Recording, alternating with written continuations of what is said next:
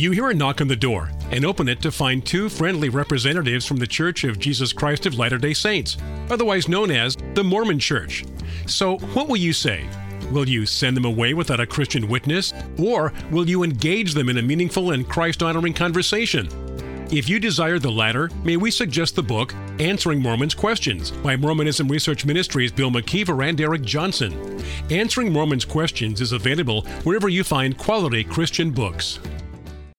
Viewpoint on Mormonism, the program that examines the teachings of the Church of Jesus Christ of Latter day Saints from a biblical perspective. Viewpoint on Mormonism is sponsored by Mormonism Research Ministry. Since 1979, Mormonism Research Ministry has been dedicated to equipping the body of Christ with answers regarding the Christian faith in a manner that expresses gentleness and respect. And now, your host for today's Viewpoint on Mormonism. Welcome to this edition of Viewpoint on Mormonism. I'm your host, Bill McKeever, founder and director of Mormonism Research Ministry, and with me today is Eric Johnson, my colleague at MRM.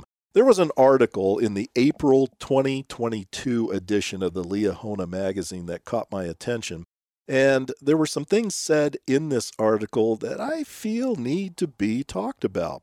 The article title was I Do Not Know the Meaning of All Things and that's okay. It was written by a woman by the name of Megan Thompson Ramsey.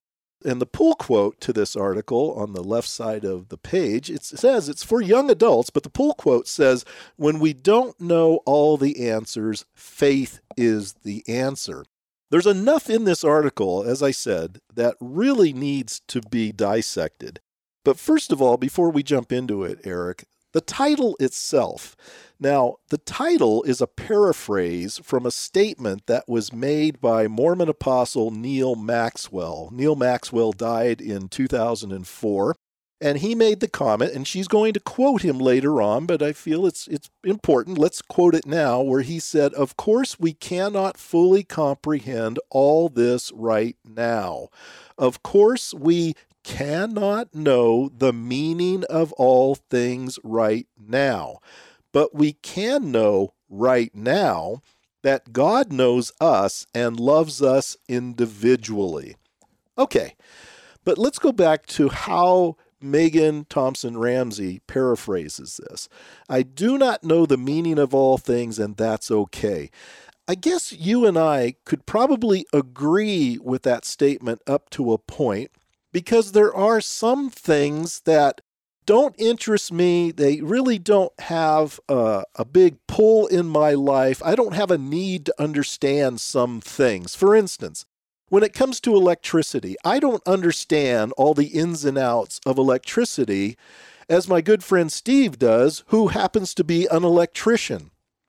I know enough to turn off the power unlike my late father in law, who used to work on electrical outlets without turning off the power. And, and I used to kid him that he welded a lot of screwdrivers in doing that when that thing would spark. But I know enough to do that. But as far as all the ins and outs of electricity, I don't need to know that. When I'm over my head, I find it is much more wise to call in someone who knows the subject. So in that area, I could say that's okay. You had mentioned while we were prepping for this show the subject of physics. We don't usually have a need to know all the things about that in our daily lives, so that's something that wouldn't interest us, and we probably don't care, and that's okay. We don't understand the meaning of all that. But there are some things that come to our faith traditions, whether you're a Latter day Saint or a New Testament Christian, that you would think you should be concerned about. And if you don't know the meaning of something, is it okay to just ignore it if, in fact, the answers are out there? Now, you and I, Eric, would admit that there are some things in our faith traditions that we can't prove. We cannot prove the spiritual message of the Bible any more than a Latter day Saint can prove the spiritual message for the Book of Mormon or the Doctrine and Covenants or the Pearl of Great Price for that matter. So we might have up to a certain degree an agreement with the title of this article. I do not know the meaning of all things, and that's okay. Bill, and I want to go to that uh, poll quote on page 26 where she says, When we don't know all the answers, faith is the answer. So if this statement in the title is talking about spiritual ideas, I do not know the meaning of all things, and that's okay. Well, we don't necessarily understand everything about the Bible and how God works, but I think that's the main idea that we all have as human beings. Is there a God? If there is, which one is true? And that's the one I want to follow, or I'm not going to follow any because I'm an atheist. If we're talking about spiritual issues, if you don't have all the answers, I think it's our responsibility to go find as many answers as we can by reading the Bible, by taking a look and seeing what it has to say, if it's really true or not there are a number of ways we can do that but faith is the answer is i don't think faith is the answer because what kind of faith are we talking about? Because i believe that a muslim has faith and he honestly believes allah is god and muhammad is his messenger. I believe the hindu has faith. Even a scientologist has faith. And let's be honest bill the atheist has to have faith because he can't prove the non-existence of god. Uh, there's no way for him to do that. So I think faith is the answer if we're talking about the true faith as far as where the evidence leads us. And there's another thing to consider in this, Eric, that I think is overlooked, at least among many Latter day Saints. Your faith is only as good as the object you put it in. Exactly. So, in this particular case, she's going to start right off with the Book of Mormon, telling of a, an experience she had while she was a sister missionary out in the field. And our argument would be well, if the Book of Mormon does not meet the conditions that warrant us to put our faith in it, is that really wise? She is going to take a very typical approach when it comes to this book, and a subjective experience, I'm assuming, is just good enough for her.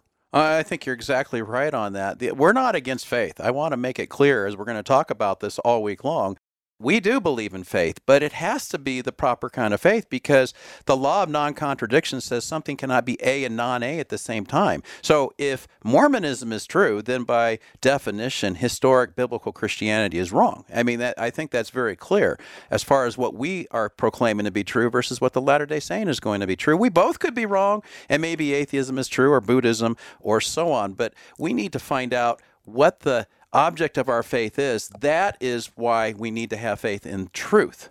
But you said something that I think is often lost. And this is why we do not believe that we can have both Mormonism and Christianity at the same time. Right. And that's missed by a lot of people who think there's no problem there. No, if Mormonism is true, as you said, then what we believe as New Testament Christians cannot be true. It's as simple as that. You cannot have them both working together in some kind of synergistic way to advance the cause of truth because either they're wrong or we're wrong. We both cannot be right. But you're right. We could both be wrong if we are to be totally honest. We could both be wrong. Does the evidence tend to tell me that when it comes to what I believe? I don't think so. But yes, I have to at least admit I'm not all knowing. There could be something I'm not aware of that could change my view. Megan Thompson Ramsey starts off. She says, in quotes, I'll never forget a lesson I had with a young woman on my mission. She kept asking for physical or tangible evidence that the Book of Mormon was true, and I sat there unsure of how to respond to her questions and accusations.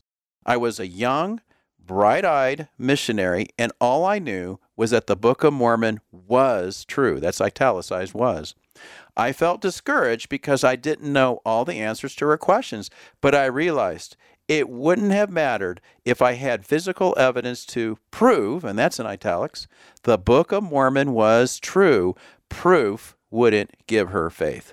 Now, I think she's right.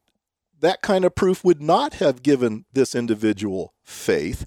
But wouldn't you agree that it certainly would have helped her on towards that goal of having faith in not only the Book of Mormon, but all that is attached to it. And there's a lot of baggage that is attached to the Book of Mormon. Once you believe it, then naturally you have to believe Joseph Smith is a prophet of God. You have to believe the church he started is the true church, the only church that, with whom God is well pleased. So there's a lot of baggage attached to that. But is it so wrong for an investigator, and this is who she's talking about, someone who's interested or at least talking to the missionaries about their faith? What is so wrong with this individual looking for some kind of physical or tangible evidence that the Book of Mormon was true? I don't have a problem with that because I can only say from my own personal life that my coming to faith in Christ, faith in Christianity, was based on bits of evidence that showed me that the message of Christianity that came from the Bible, that the evidence showed the Bible was worth believing. Now, again, I could not prove the spiritual message, but there were a lot of things in the Bible that I could tend to see whether or not those claims were true. What do we do with the Book of Mormon? This is where I think this frustration comes in for someone like Megan Ramsey. In that sentence, she kept asking for physical or tangible evidence that the Book of Mormon was true. Now, we're not here to hear this conversation, but was it possible the woman was saying, What about all the physical and tangible evidence that the Book of Mormon was not true? Because when you take a look at the Book of Mormon and you understand that Joseph Smith supposedly translated this with the use of a seer stone and plagiarized many different things, especially the Bible, and then you have the idea of archaeology. We have no evidence of where the Book of Mormon would have taken place, whether it was here on the North American continent or whether it was in Mesoamerica. We don't have any evidence that there were such people. DNA certainly does not help the Mormon cause at all as far as the Book of Mormon goes. I think it's unfair for her then to say she was unsure of how to respond to her questions and accusations. The woman was just saying, I'm having a hard time understanding why I ought to believe in the Book of Mormon. Am I supposed to just take Moroni 10:4 written by Joseph Smith at face value and pray about the Book of Mormon and hope for a good feeling? How do I know that that is actually true when it seems like the evidence is going against it? It's what we call inference to the best explanation. If the Book of Mormon is not up to par when it comes to the facts, then I don't think it behooves anybody to believe in a book that ought to be actually categorized in the fiction department at your local library. I can't fault this individual for asking those kind of no. questions. I mean, what is wrong with looking for some kind of evidence? The fact that Ms. Ramsey is going to somehow disparage that quest for information I find troubling. But it's very typical with many Latter day Saints. So I, I guess I can't fault her in that area because that's just what Latter day Saints do. What did Paul do when he was trying to explain why the resurrection was true? In 1 Corinthians chapter 15, he goes and points to the witnesses. He says there were more than 500 of them at one time, and he pointed to himself as being this witness this is something I think that a lot of people don't understand. I don't think having blind faith is what God intends for us. He intends for us to take a look at the evidence, and if the resurrection has so much going for it, then perhaps the resurrection is true and it ought to be believed, as we do as evangelical Christians. And this whole subject of blind faith, she's really going to address that later on because she has a section called So What is Faith? And we do plan on talking about that. In tomorrow's show, we're going to continue looking at this article. It's titled, I Do Not Know the Meaning of All Things, and That's Okay. Thank you for listening. If you would like more information regarding Mormonism Research Ministry, we encourage you to visit our website at www.mrm.org, where you can request our free newsletter Mormonism Researched. We hope you will join us again as we look at another viewpoint on Mormonism.